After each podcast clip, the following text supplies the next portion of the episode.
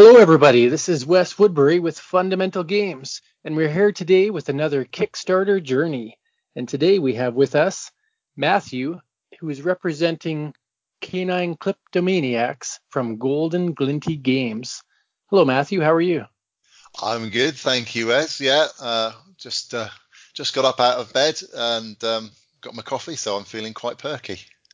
Fantastic. Now, for those of you who don't know, uh, Matt's actually from the UK and I'm from Canada, so we are literally um, half a day apart. It's 11:30 a.m. here, and it's about 6:30 a.m. where he is. So, if either of us seem a little tired, that's probably. now, I'm going to share with you a little bit of information about Matt's game uh, but uh, keep in mind that Matt also made this with his family, and he'll talk a bit about that during our discussion here. Um, but Canine Kleptomaniacs is a game about dogs stealing stuff, just in a card game. And so they pilfer their way to doggy victory in a quirky, light-hearted, all-ages card game that mixes set collection, trading, hand management, and takes that gameplay with pooch-related silliness and skullduggery. So it's quite the description they had there. And um, this game actually raised $9,000 US on a goal of 5,500. So they made about 40% more than the original funding goal. And they sold, well, they had 332 backers and um, just a fairly successful campaign. It's a, a, first game for this family and this company, and just really cool to have a chance to talk about kind of a different perspective because uh, often we talk about individual creators or uh, board game companies, where as Matt and his family uh, created this for different reasons and just happened to turn to Kickstarter. So maybe Matt, tell us a little bit about what how your game originated and what actually made you decide to go with Kickstarter. Yeah, well, it, I was I was doing a bit of preparation and, and looking back at our sort of timeline for this for this project really, and and, and it all kicked off in maybe uh, the summer of 2016 um, when we were on a family holiday in our caravan. Um, and as usual in the UK, if you've not been before, it, you'll uh, discover that it rains quite a lot in the UK. So we were right. trapped in our so we were trapped in our caravan, and um, I, I'd been sort of frustrated by the amount of time the children are spending on screens. Um, and uh, I said, right, you know, we're not we're going to put the screens away and we're going to we're going to make up a game. And um, and it was obvious to me what the theme should be because we have we have um, well at that stage we just had one dog. We've now got two but yeah. our, our pet spaniel was a compulsive stealer of of things. And I, I, I find it both funny and frustrating at the same time. But I thought this must be something that other people um, experience. And I thought well, let's let's make a game a silly game based around that premise. And and really from that over the next couple of summer holidays we sort of scribbled on bits of paper together on holiday when we could snatch some time. Um, and uh, my son discovered um, an amazing talent for doing drawings using Illustrator. Um, yeah. And and so so began us sort of the, the design process. Um, and yeah, we never intended it to be um, something that we w- would publish, but we started to, when we got to a point where we could play it with friends, uh, we started to see that they were really enjoying it. And then um, they said, "Oh, could I borrow the game?" Uh, and um, I said, "Well, we have only got one copy." so, so we made a, so we made our first prototype.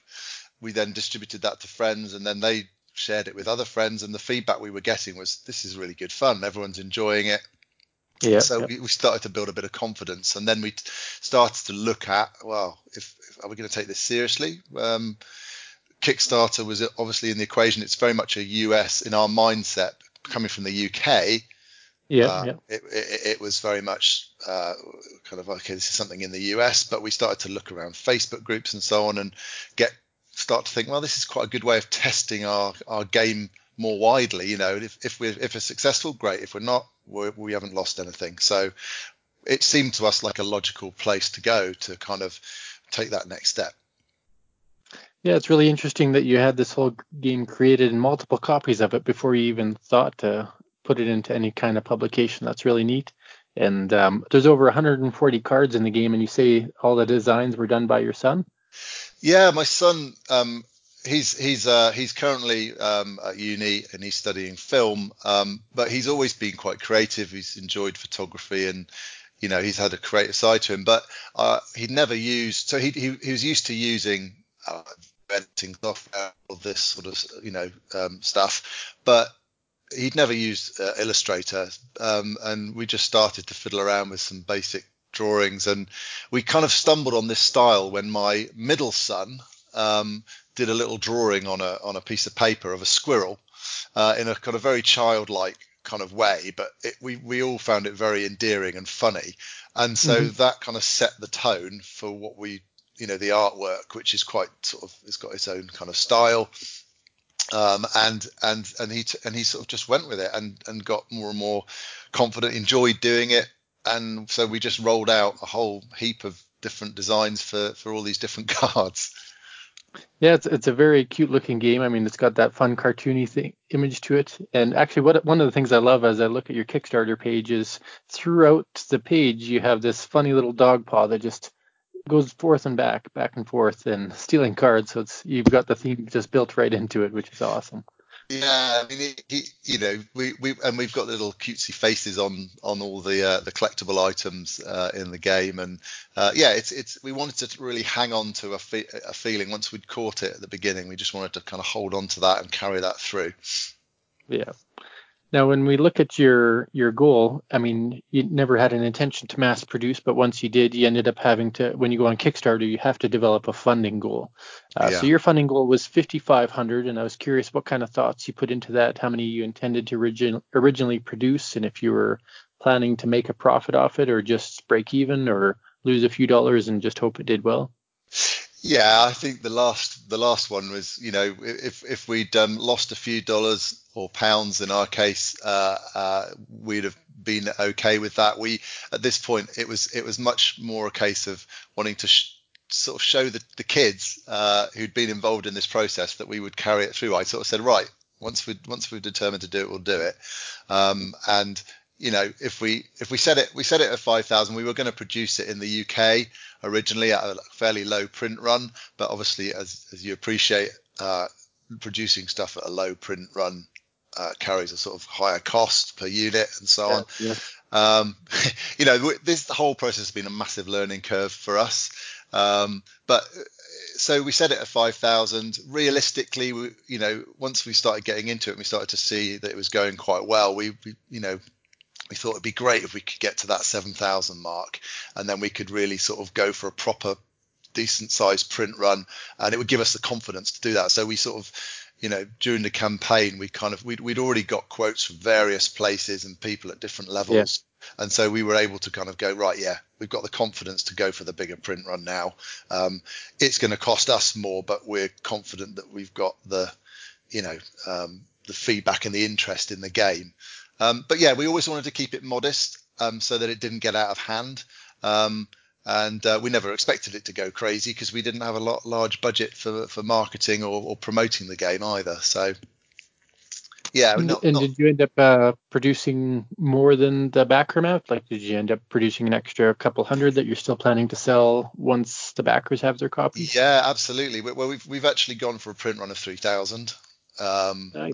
And um, you know that that came about really because of um, wanting to well we wanted to up the quality of you know across the board um, but also because of the success because of the feedback during the campaign we we just had the confidence that we could this game you know will will sell afterwards you know we, we're, we're pretty confident that there's a good market for it yeah, so we'll make sure you give me a link to where people might be able to still get your game once you have them. And from what I understand, we were talking a little bit before. Um, these games are already produced. They're on a boat or on a on a pallet on their way to you to be distributed uh, not too long from now. So that's exciting news for the backers. I'm sure you've already given them an update, which we'll talk about in a little bit here. Sure, absolutely. Yeah, it's uh, it's exciting. I've been tracking them, tracking the boats online, which you can do these yeah. days. You can follow them across the oceans.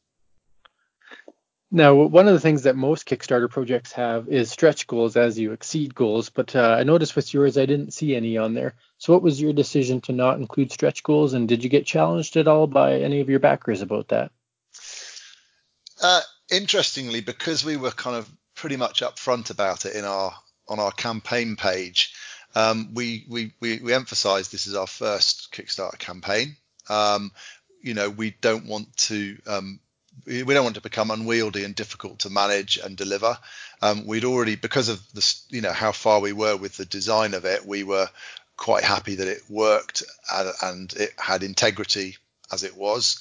Um, right. And we, we, we pretty much st- stressed that right at the beginning, um, and it was on our campaign page. And I think you know we didn't have any any feedback really um, challenging us saying why haven't you got stretch goals. But what we did say was that you know as the campaign went on.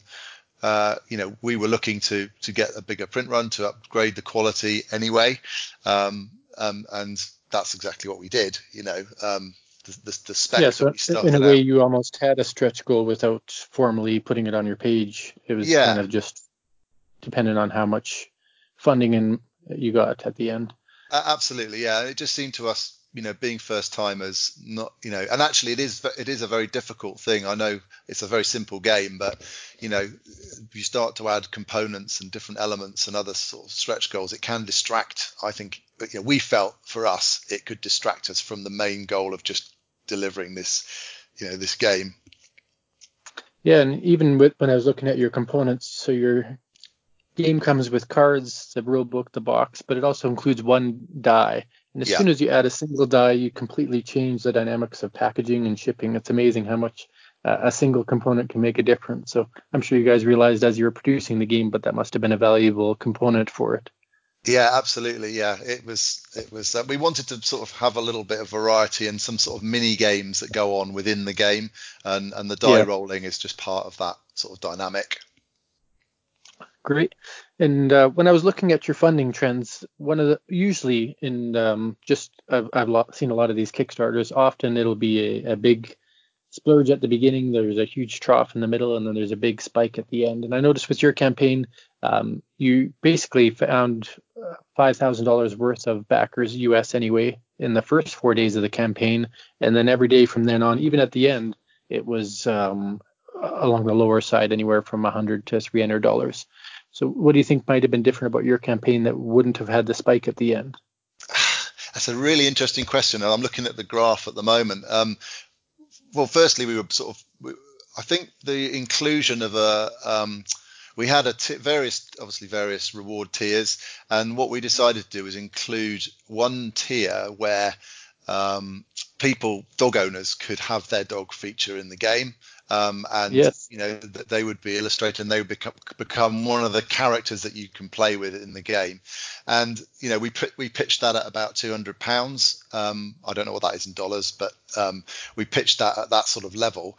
And very quickly that gave us sort of momentum at the beginning because people were very keen to get in because there were only eight uh, eight, eight, of those um, rewards. So that gave us a pretty good um, lift at the, at the beginning. We'd, we'd also um, perhaps we'll talk about marketing a bit later, but we'd also put a little bit of effort into that first 48 hours to try, you know, right. having read around, we kind of understood that if you don't really get shifting quickly within the first 48, it's going to hamper your campaign. Um, then, as to why it carried on steadily just going up and didn't I mean, it felt like it flatlined. To be honest, there were you know days when it just. In fact, there's one day when it went backwards as someone pulled out, and then you know, yeah, yeah. so you had that, you had those little hiccups along the way. Um, but then towards the end, I think we'd sort of, we'd carried on sort of putting up information. We kept our updates and and talking to to backers. Um, weirdly we had we had sort of um, we had reviews kind of still coming in that we were sharing on our social media those things might have made a difference towards the end. Um, you know, we, we actually saw that we had a lot of people um, following us, you know, watching who hadn't yet sort of committed. Um, and we had quite a good um, conversion rate. Um, I, well, I think it's quite good. It was 18% in the end. Um, yeah, so one out of five followers. Yeah. Yeah, yeah. So it, that seemed to be quite, you know, quite positive as well. But yeah, I don't, I don't, I haven't sort of analysed it in in forensic detail, but I think those are the main sort of factors. Yeah, and like you said, that uh, those custom dog cards, those are pretty unique, and not every campaign can include custom pieces. So it's very neat that you're able to do that, and hopefully the people that did that are, are satisfied with the, the dog images that they get, and that becomes part of everybody else's game that gets it. So that's really neat. Uh, the other thing I noticed about your campaign is you had uh, significantly high number of first-time backers. So I'm guessing that may have something to do with um, just the nature of your game, where it being dog-based and uh, comedic-based. Um, where do you think you found those first-time backers that have never used Kickstarter before? There were 87 of them. Yeah, that was it, it was an interesting challenge. As I said, you know, from the UK perspective, you know, Kickstarter is not as well known, obviously, as it is in, in the US and in Canada. Um, but basically, um, we so we tried hard to kind of make people aware of what Kickstarter was when we were talking and when we were meeting people. Um, we we actually visited the UK Games Expo where I think quite a few backers came from because um, uh, we had the opportunity to play the game um, during that event. Um, we had obviously our, our, friends and friends of friends um, were kind of part of this process, and we, we we made you know we made sure that we explained what Kickstarter was because it you know it, it was not familiar to a lot of a lot of, the, of these people, um, and I think just the nature of the game, as you say, the nature of the game, uh, it's we thought well it's not a gamer's game at all. Um, interestingly, the feedback we got, uh, particularly at the UK Games Expo, from from you know regular keen gamers, was that actually as a filler yeah. game, they they loved it because it's very easy to teach someone if they're bringing it along to their gaming group.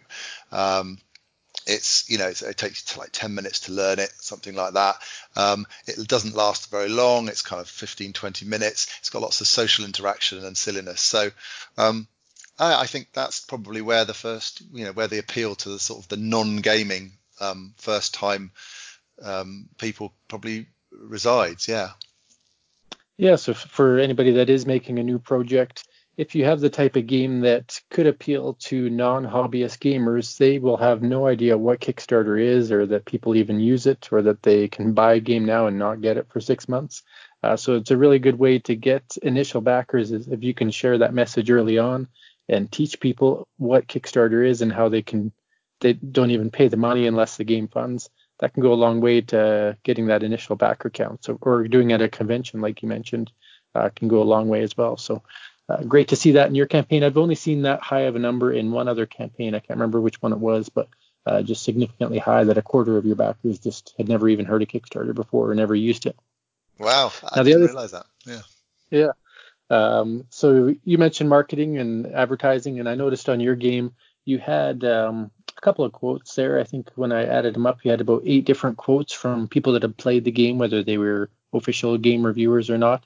Uh, but you also had three review videos. So did you end up uh, doing paid videos or unpaid videos? And what do you feel about the, the whole marketing through videos of people other than yourselves? Yeah, I mean, it was a, it, was a very important part of the process to try and get the game in front of, you know, experienced reviewers, so that you know we we all we felt we needed that kind of um, uh, that affirmation that the game was, you know, that it wasn't just us getting overexcited and and uh, right. you know as, as as you might do with your own project. Um, so it was really important to find those those people, and it, it took us a while to to get sort of response. But um, we did pay for the um, Never Board Gaming um, review, um, and but I, you know, that came with you know an exposure to potentially a, a, a large group of followers on on on their social media platforms, um, and I'd you know I'd researched and looked at the kind of quality of their production of their of their feature pieces. And you know they they seemed a good fit because they're quite fun. And um, you know they they have a good bit, good bit of banter going between them. And we wanted to have that reflecting because we felt that reflected the character of the game the sort of the silly the silly banter and that was quite important for us. So i think it was worth us spending some money on on that. And it wasn't a huge amount. I won't divulge what it is but it wasn't a huge amount. Um, uh, we also had, um, you know, more locally to us in the UK, we had um, uh, a group uh, called the Hairy Game Lords, um, who are yeah, all. I think I saw that one. Yeah, he was yeah, funny. I mean, fantastic, and and you know, these are all serious gamers. They they play tons and tons and tons of games, and they generally had a you know genuinely had a blast playing the game. So that was a real positive for us. Um, we did have one instance where we had a um, a review come back and uh, for some reason they got hung up on um, on on some of the cards, on some of the designs on the cards, which they felt were inappropriate for the age group. Um, in a way, in a perverse way, and it wasn't our expectation. We didn't you know, we, we, we basically took that back to our, you know, developing community and we said, look, we've had this comment and um, we want to get your opinion. You know, we, we want to make this game, ensure that this game is entirely family appropriate. It's, it's always been our intention to do that. But actually, that we, we took it actually to, um, I think it was Board Game Spotlight group. Um, yeah, yeah. It's Facebook group. And um, it, it, it, it developed into a bit of a storm uh, over the course of 24 hours of sort of feedback and different opinions. And, you know, I, I'm pretty certain that that did two things. It, it probably drove one or two people away from us, but I bet yeah. you probably it brought more people to us than we would otherwise have had. I'm not suggesting you should that, that as a strategy, but it's just an interesting observation that even something that seems like negative press can actually work uh, you know, in this instance, it did work in our favour, and we changed the cards, even though we didn't think there was anything wrong with them, and a lot of people, other people didn't. We we still responded to that. Um, so yeah. Um, in in, uh, in, American media, I mean, I believe the phrase goes, "There's no such thing as bad publicity." So, in a way, you're saying that. And when I was looking through your campaign, like you had about 100 comments from backers, but um, probably 40%, maybe even half of them were related to that very topic. And that was interesting. Um, and it was one of the questions I wanted to ask you based on your campaign is there are times that'll happen in these crowd-funded campaigns that are entirely based on social interactions and, and perspectives that people will voice their opinions and they will be quite loud about them. And when it comes to defending your game, how did you feel that the community did to support you right within the Kickstarter, let alone in other social media groups? Do you feel that um, there was still enough positive momentum to keep the game as you originally intended, or did you have to do drastic changes based on that feedback? That's a really interesting question. I, if I'm honest, one of the, the scariest bits for us as a as a complete family of novices, you know, uh, not not not not really that versed in social media. One of the biggest fears of going public and and bringing this game was was that we would be slated, that we would have you know negative comments uh, you know and actually you know we haven't hardened ourselves up to take you know to, to be able to take that. Um, what we were surprised by really was just the overwhelming kind of positivity and support. Um, and you know when that particular you know perhaps we could call it knicker gate because it was all about some uh, a card that had some knickers on it. Um, but you know when that cropped up the, there was a lot of rallying and support from from the backers. The majority of our existing backers said, you know, I wouldn't have backed it if I thought there was a problem. You know, don't be silly. You can't listen to everybody. Um, you know, stick to your guns. You know, maintain your, you know, what you want out of the game. It's your game. There's plenty of other people. Those kind of comments came through, um, and actually, we from the board game spotlight kind of experience, we we had we listened to a couple of sage voices who said, look, you know, whether you think it's right or wrong, you're trying to get the, the, the biggest market for your game. There's enough here to concern you to, to think about changing it. And actually, it didn't affect the gameplay. Uh, what we came up with was rather rather more amusing, uh, and um, actually, you know, I think actually in the end worked better for us. So uh, I was quite grateful to those reviewers who kind of uh, you know took took to slating the, the, this particular aspect because it made us look at it and think okay is there something here we haven't spotted uh, and also yeah. just one lesson i would learn from this which i'd like to mention is basically what what what's acceptable maybe in the uk is different to what's acceptable maybe in the us and in canada um, and you know that cultural diff there is a cultural difference and uh, we, yeah. we we discovered it through this Yeah, it's not not gargantuan, but once it creeps up, um, depends how I don't know if you want to say left wing, right wing, or how reserved or how open yeah. people are. Um, but you definitely will touch base on those that are sensitive to it. So, no, I think you guys handled it quite well. I'd seen it on um, Facebook. I'd seen it on your Kickstarter when I was following that. Um, and as you mentioned, your wife Joanna um, helped defend that as well and um, it was just very well done. And I think you're, I commend your company for it. And if somebody could learn something from how to handle negative publicity in a Kickstarter campaign, that's uh, certainly something they could look back on your comments and see how you responded to different people and how you respected their opinions and just did your best to navigate through that. So Thank well you. done. Yeah. Thank you very much. Yeah.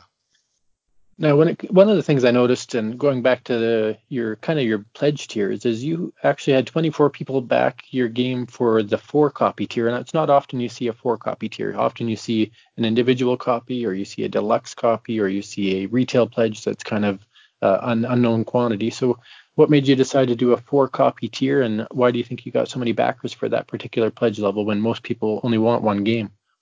Yeah, it's interesting. Um, we I think we we felt that um, it, it, might this game might have appeal to um, owners of board game cafes, maybe because of the nature of the game being quite sociable and fun and interactive and easy to teach and and, and learn.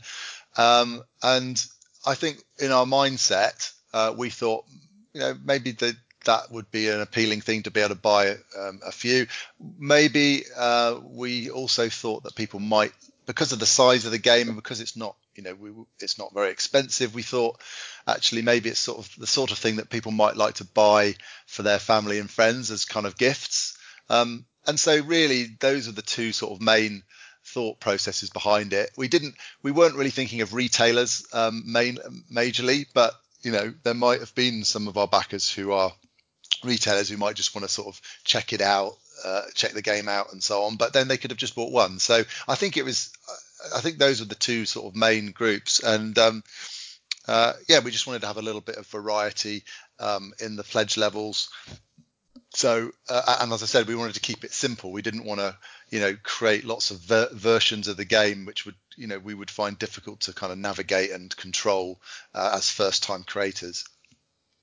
Yeah, no, and it wasn't really a huge difference. I think there's a 10 pound difference between if you bought four individual or you bought a package of four. Um, but I think, like you mentioned, that opens up a possibility if it's a small enough game and it's a humor enough, humor enough or broad enough concept that it's definitely giftable.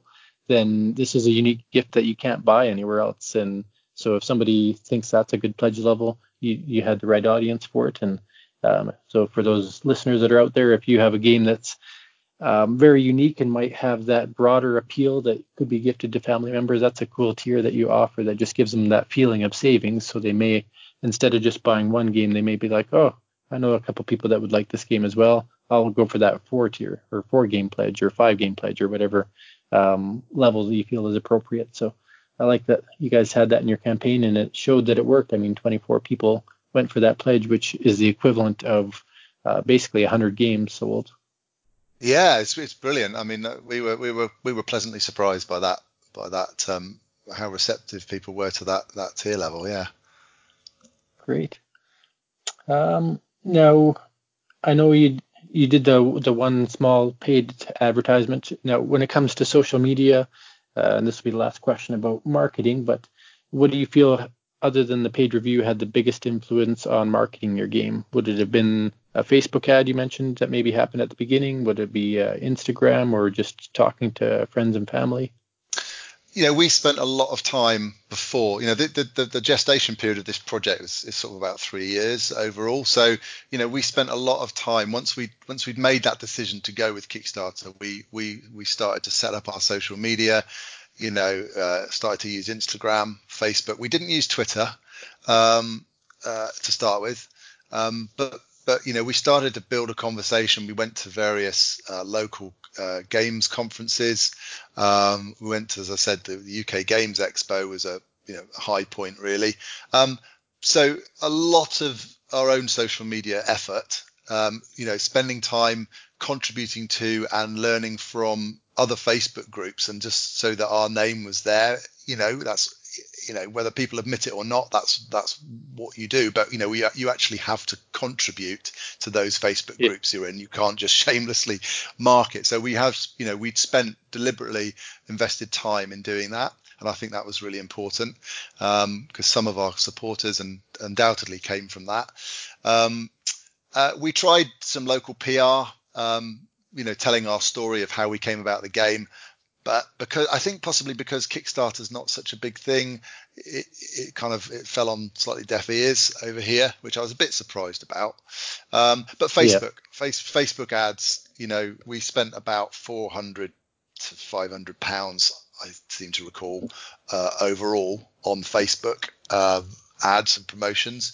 Um, if I'm honest, uh, I think I would want to get next time I would want to get a professional to help with the marketing, particularly the sort of how best to set up and target Facebook ads. It's not it's not straightforward. It's quite hit and miss, and there's a lot of things that you a lot of tricks that I think marketeers can play that we just don't know about. Um, which can, yeah, can help. I'm, lear- I'm learning about those every day, and it's very yeah. surprising. It's very surprising how they target and how long it takes to for Facebook to create an, a usable audience that will actually react to your ads, and it's it's unreal what's behind the scenes of that. So you're right, uh, a paid marketer can go a long, long way. If it's a smaller scale game and you've built it up over the years, then you you probably had enough to get your well, you did have enough to get yourself funded, but um, when it comes to those mass market games, they definitely have somebody that's professional that really knows how to manipulate audiences or has built up uh, a specific um, ad audience target that will somehow generate more backers. It's really interesting.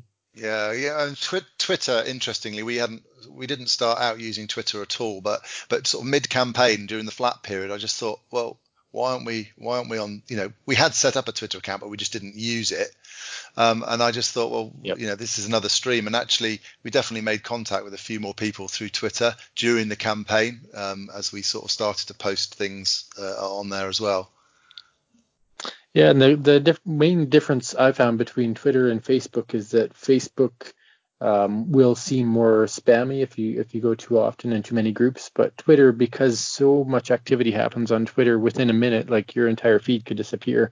Um, post every hour, nobody would even really blink an eye, right? Because it's just it's just so active compared to um, if you post in a group in Facebook, people will single you out and say, "Hey, you're doing this too often." So that's one of the yeah, neat things about absolutely. Twitter. Yeah, absolutely. All right. Um, now, I know I mentioned when we were talking beforehand that you may have another project coming up that relates to canine kleptomaniacs. Can you tell me a bit about that? Yes, we, we, we pretty much developed it in parallel with the original uh, original game, and then we sort of obviously put it down to focus on on the main game. But basically, uh, the the idea of uh, canine kleptomaniacs is that you're collecting sets of sort of pants, socks, slippers, nappies, shoes, uh, and trying to make sets of them in your hiding places. Um, and once once things are in your hiding places, they're safe and sound. And we thought actually that, that's great, and that's you know it works. The game you know it works very well on that premise. Um, but what if we actually had had it so that you could take from each other's hiding places, and you could you know we can introduce some sort of James Bond gadget gadgets, and we so we've got this uh, this game pretty much in, entirely developed, but we're not you know our focus is on getting this game out you know, and, and, and getting interest in it first. But it's called, we're yeah. going to call it covert, covert ops. Uh, and it's got lots of silly, um, lots of silly cards, the Electrosonic Squeakatron, and um, you know, extendable lead version 2.0, and and all these sort of um, uh, things that you maybe had found in the original game, which uh, you discover are actually uh, kind of crazy gadgets. So the tennis ball, which is the grotty ball in the first game, opens up and is actually a kind yeah. of code busting device. You know, so we, we, just thought we'd play around with that silly, um, silly idea of sort of mutts on a mission. That's excellent. Yeah. And I, I like the fact that you decided not to put that in your core campaign because you just wanted to see will this even fund as is? And now you've got something to go to later down the road, especially since you've made 3,000 of them. Um, if you actually sell through the majority of those, then you've already got a built-in audience for an expansion. So excellent. Or alternatively, if you kickstart an expansion and you haven't sold through the initial set, then you can always include those. Uh, and and that gives the great thing about Kickstarter is you can always refer back to your old campaign you can touch base with your old backers. So it's really neat how you can establish your own marketing campaign by touching base on your prior campaigns. Some companies use it a little too much, but um, um, it's fun for independent creators and just fun creations like this one to continue on that path. Yeah, yeah. I'm hoping there'll be a. Um, I'm hoping there'll be a, a, receptivity to it. I don't think we've quite got the um, the stamina or the time at the moment to kind of consider putting it up in the, the near future. But it, you know, it's it's something that we've developed, and once we get a bit of, as you say, generate a bit of interest in our in, in the base game, then maybe we'll consider coming back to Kickstarter for for a second a second round. Yeah. Well, with your product, with Canine Kleptomaniacs, you have proven that you have what it takes, uh, your family has, to think of a product, to create it, to share it, to fund it, and very soon going to deliver it. So that alone is a great accomplishment. It's an inspiration to others who just want to share things with the world. Um, is there anything that you want to be, you want your games to be remembered for, or your family to be remembered for in this hobby world? Uh, I think probably it sounds a bit cheesy, but yeah, our, our goal in in this uh, and what we found is is that it, it's just bringing fun and laughter and sociable interaction into people's lives. And you know, we've seen it time and time again with different age groups playing it uh, in different settings. It just creates uh, stories, uh, reminiscences about people's dogs and what they've you know the sort of tricks they get up to, or you know Auntie Mabel's dog, uh, and and and so obviously for dog doggy people, uh, there's a lot to chat about. But even for non-dog owners, you know, everyone's got a dog story, um, and so we just love the idea of that being, you know, causing sort of family mirth and silliness, and and and actually giving people an excuse to put their screens away. so if it, if, it, if, we, remembered for anything, that that would be it. awesome. Awesome. And is there other games that you and your family play for fun? Is there are you a big board game family or just mainly card games or? Yeah, we we were we've always played a few games um, with the kids, um, very light games. But since kind of getting into this whole world and and spending time in the Facebook groups and so on, we we started to develop our own interest actually, and we've started like many board gamers to to buy many more games than we could actually play. um, you, are falling we, into the vortex, aren't you? The vortex of doom. Yeah. No, we we've you know, we've attended, we now attend various game conferences. We've been along to a few gaming groups, local gaming groups. Uh, we're still on the fairly light side, but you know, things like um, Azul, we'll enjoy that. Um, Terror Below, uh, which is the sort of um, the take uh, board game take on Tremors, that brilliant film. Um, uh, uh, Carcassonne, obviously. Uh, we we just backed Isle of Cats, which is a great uh, a great I've game. Great things about that one, yes. Yeah, really enjoying playing that. Um, my problem is once I start getting into a game, I um, I tend to overplay it, and then the rest of the family kind of get get a little bit overwhelmed by it and um, don't want to play it anymore. uh, uh, Raid, Raiders of the North Sea, I think that's probably my favourite one at the moment from the uh, Renegade Studios. Um, that that uh, that series of games involving like the architects and paladins I love the artwork, I love the style, and I love that kind of worker placement um, mechanic and, and card drafting stuff. That's it's all good fun. So yeah, starting to learn a few of the terms. Say again, Wes. Sorry. No, I was saying Renegade has put out some excellent stuff. I really like what that company offers. So. Oh, brilliant! Yeah, and uh, the style of what they produce is, is, wonderful. Well, I uh, thank you again so much.